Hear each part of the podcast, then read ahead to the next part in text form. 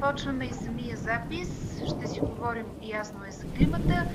Понеже вече направихме няколко епизода на подкаста и си говорихме с хора, които не са климатолози, но са много ангажирани с темата. Обаче с нито един от тях не уточнихме, що е то климат и има ли той почва у нас. Истории за климата.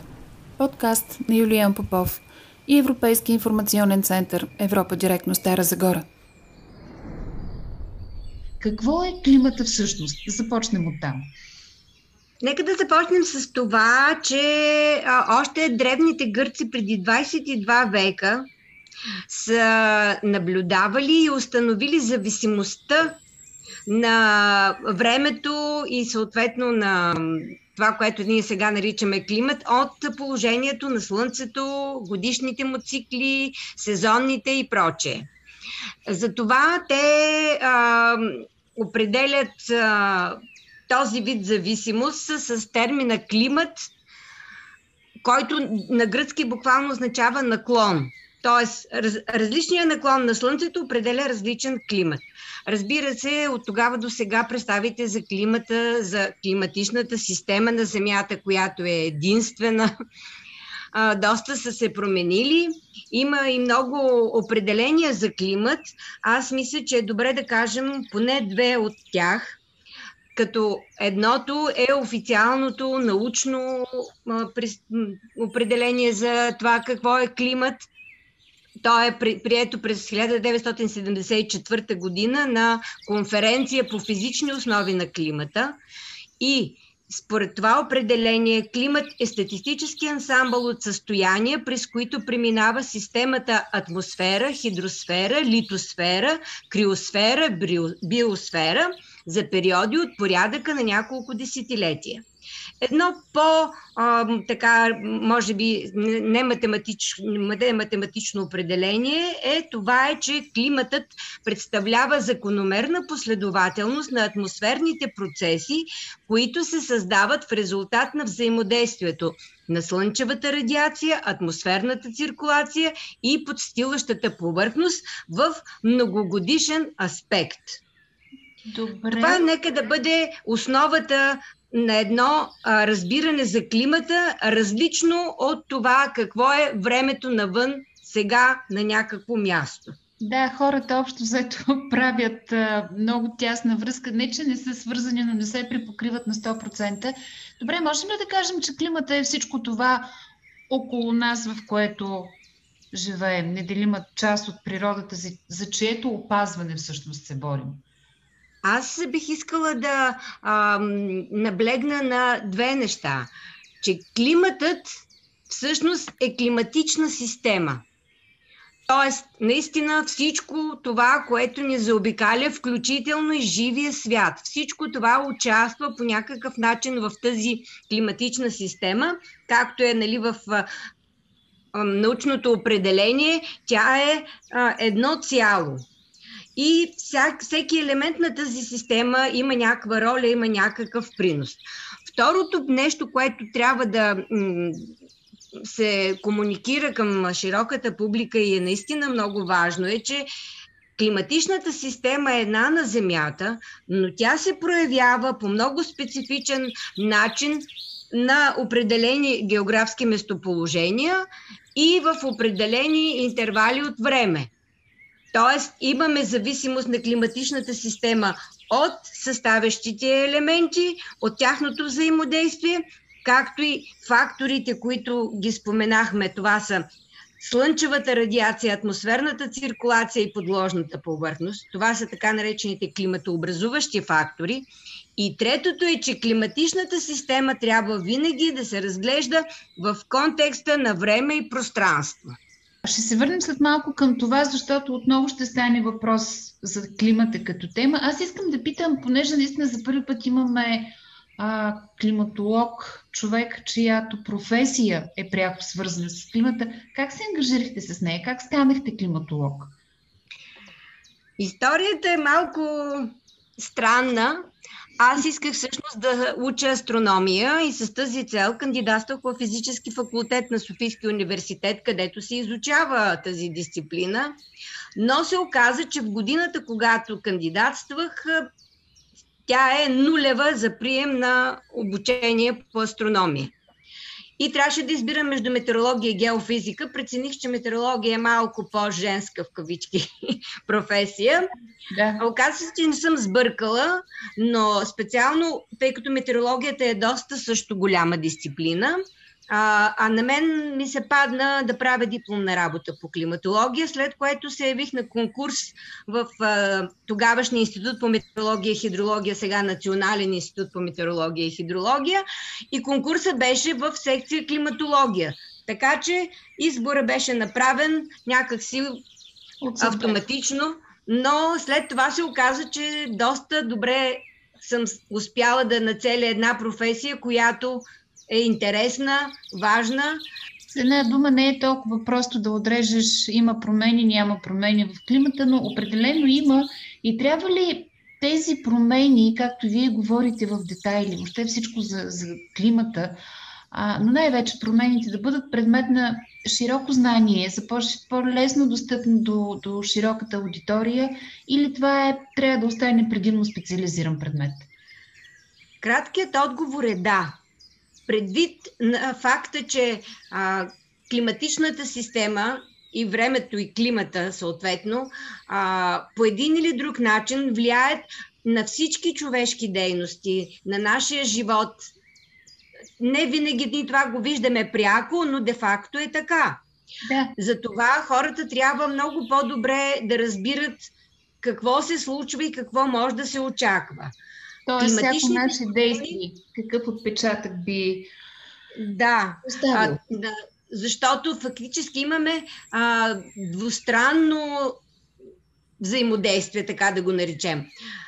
Климата, който винаги се е променял и ще продължи да се променя с или без наличието на човешка цивилизация, той оказва влияние на живота и начина по който живеят хората, но от друга страна се явява и човешкия фактор също като влияещ върху проявленията на промени в климата. Защо?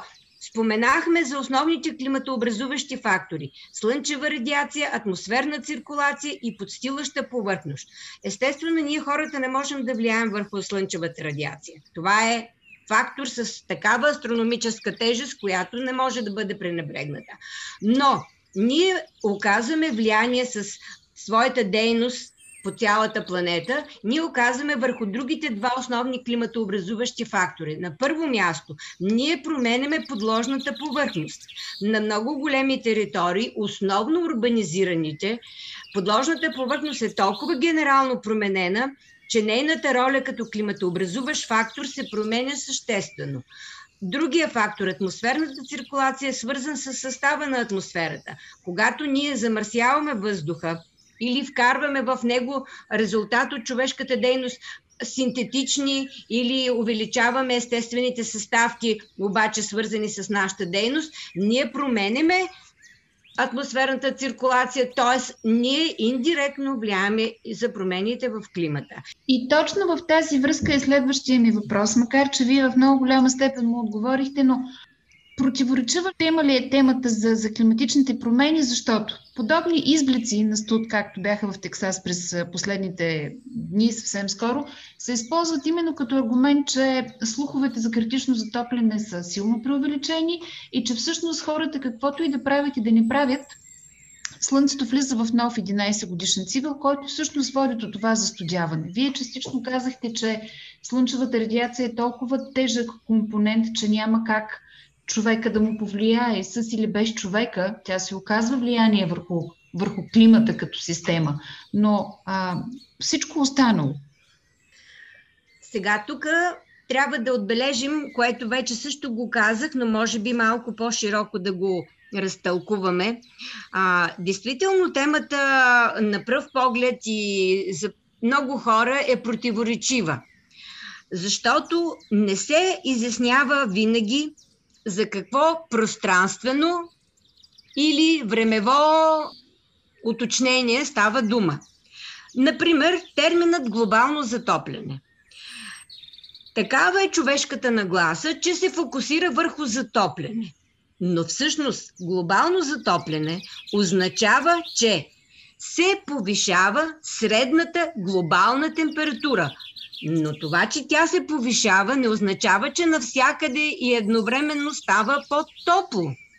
Да. Затова повишаването на на, на средната глобална температура, което е научно доказан факт. Вече повече от 30-40 години м- с най-мощни наблюдателни средства и то от различен вид. Имаме наземни измервания, имаме спътникови измервания, имаме измервания на самолети, на кораби и така нататък. Всички данни от измерванията, обобщени през тези години, показват, че средната глобална температура се покачва. Това в физически смисъл означава, че енергията на климатичната система се повишава. Когато се повишава енергията на климатичната система, ние какво можем да очакваме? По-интензивни и повече на брой по-чести екстремни прояви на времето. И всъщност климатичната наука казва следното. В съвременната епоха, което значи последните 50-60 години назад, но и напред, ще бъдат свързани с климатични промени, които се изразяват в това, че ще имаме повече наброй и по-интензивни екстремни прояви на времето. Но те ще бъдат различни на различните места по планетата. Всъщност това дава много ясен отговор на въпроса защо след като говорим за глобално затопляне има изблици на студ на отделни места на планетата и благодаря за това наистина научно и професионално разяснение. А, ако излезем от глобалното и се върнем към отделната личност, промени ли знанието за промените на климата личното поведение на един човек, специално при вас. При вас е и професия. И, и трябва ли радикално да променим начина си на живот? Примерно да ни едем месо, да не караме коли, да нямаме деца, да Даже преди буквално часове ми обърнаха внимание, че схващането ни, че комуникираме основно по електронна почта, въобще не означава, че не оставаме въглероден отпечатък. Първо, защото това всъщност са два въпроса. Дали да. знанието за промените в климата променят личното поведение? В моя случай да. И би следвало това знание ако то действително е комуникирано по най-добрия начин, да достигне до повече хора и те като го разберат всъщност какво се случва, също да променят и личното си поведение. Но тук трябва дебело да се подчертае, че никаква политика за реагиране на промени в климата не налага ние първо радикално да променяме живота си. Второ, никаква климатична политика не е шаблон.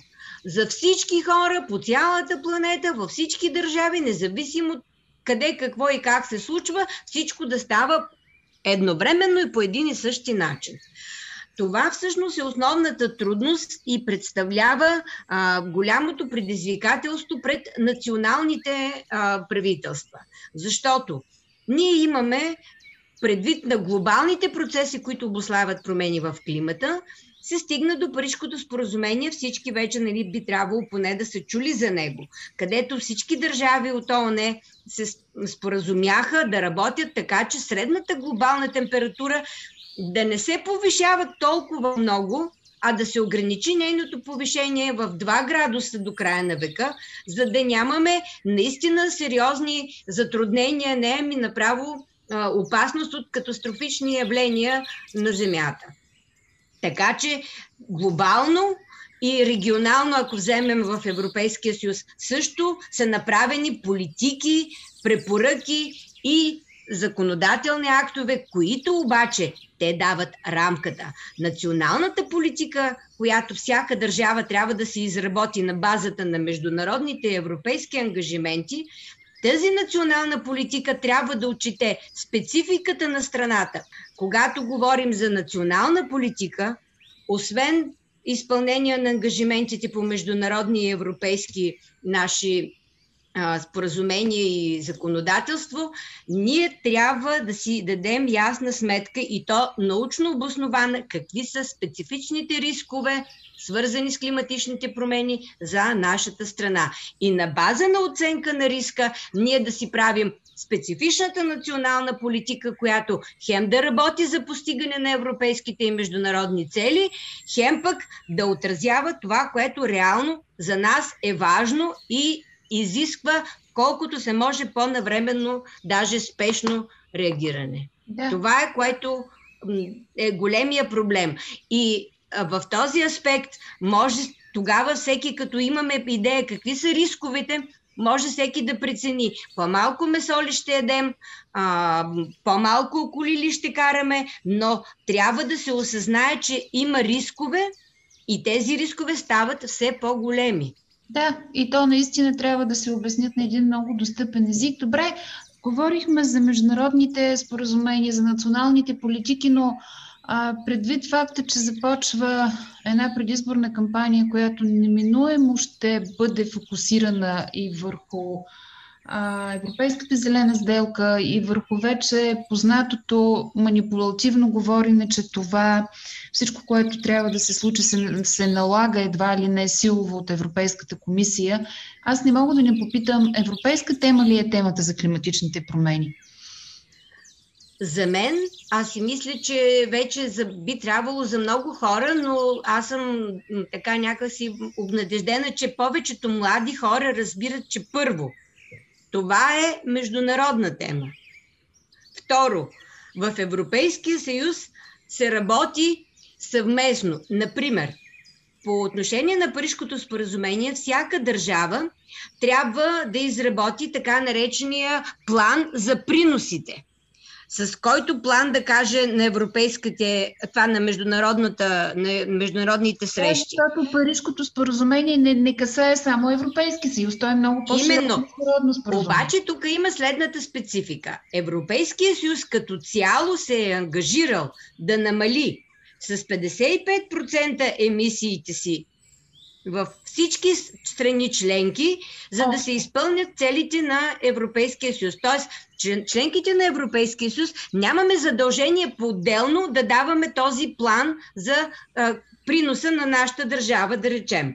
Но за това пък ние имаме задължението да спазваме европейско законодателство. Европейското законодателство не се променя както го правиме в нашия парламент от днес за утре, някой път и много по-бързо, а то се променя на някакви периоди. И пак ще се върна на оценка на риска. Ако ние имаме такава оценка на риска, а тук ще отворя скоба. 2014 година беше направено много добро, научно обосновано а, изследване, което направи тази оценка. Тя, то се казва оценка на уязвимостта и а, Значи, оценка на а, риска и уязвимостта на секторите на българската економика от промените в климата. И там са основните всички сектори енергетика, воден сектор, градска среда, транспорт, всички базови.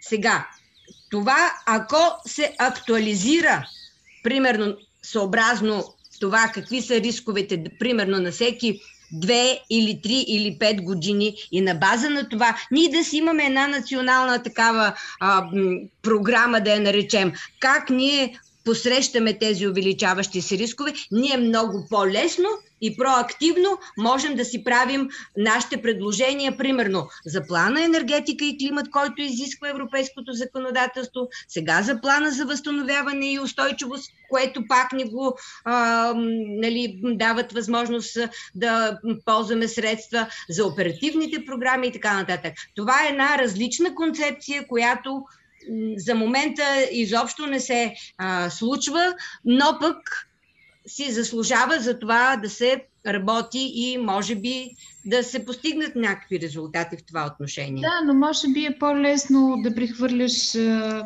вината или да а, не знам, може би от друга страна е въпроси на административен капацитет този, тази доста болна тема за, за последните вече 20 години, но ако излезем отново от общото и международното и националното измерение за това какви цели трябва да си поставим като общество, като общност от партниращи си държави, Мога ли да попитам какви са трите лични климатични цели, които се поставя един климатолог? Нещото, което също липсва, и аз заради това не само в момента, а през последните, поне да речем, 25-30 години, когато започнах да се занимавам с политиките за реагиране на промени в климата, нещото, което си заслужава и аз също работя все повече и посвещавам много време на това е информиране и обучение. Това е другата насока, в която работя, но тя е по-трудна и там резултати по-малко се виждат да се работи с политиците, да се работи с а, тези, които имат все пак властовия ресурс отгоре надолу. Но те трябва да разберат, че по отношение на промени в климата трябва да има синергия на разбиране и действия както отгоре надолу, което е до сега типичния случай, така и отдолу нагоре. Иначе Добре. няма просто да имаме видими резултати, а климата ще ни застрашава. Да, добре. И третата цел? Ами, нямам три. Аз съм все пак вече в години и мисля, че а, това да работя за повече информираност и по-добро разбиране от хората от най-различни възрастови местни общности, това е едното. И второто, вече там много по-трудно и даже понякога съм силно обезкуражена, но все пак продължавам да работя и за това по някакъв начин комуникацията с политиците да бъде също какво става с климата и какво ние тук в България трябва да правим. Да Не да чакаме какво ще ни се а, изисква от а, Брюксел или от някой друг. Тоест една по-отговорна позиция на национално ниво от страна на политиците към обществото като цяло и към отделните негови групи. Това да приемам като трудната задача. Да кажем, да. Тя е трудно да се формулира дори, но като същност мисля, че успях така да я формулирам и съответно да давам каквото зависи от мен. Благодаря много за този разговор, защото наистина за първи път повдигаме или обличаме климатичните, климата и климатичните промени в една по-научна, в едни по-научни понятия и определения, за да може хората все пак, слушайки толкова много, да си дадат сметка и да, да, да, да допринесем поне малко за тази цел, която сте си поставили все по-широка информираност на по, по-широката аудитория, за да може всеки един от нас да има понятие всъщност какво лично би могъл да допринесе и какво е редно да направим и като държава, и като общество. Чуйте историите на известни и не толкова известни българи всеки четвъртък в YouTube и на Facebook страницата на Европа директно Стара Загора.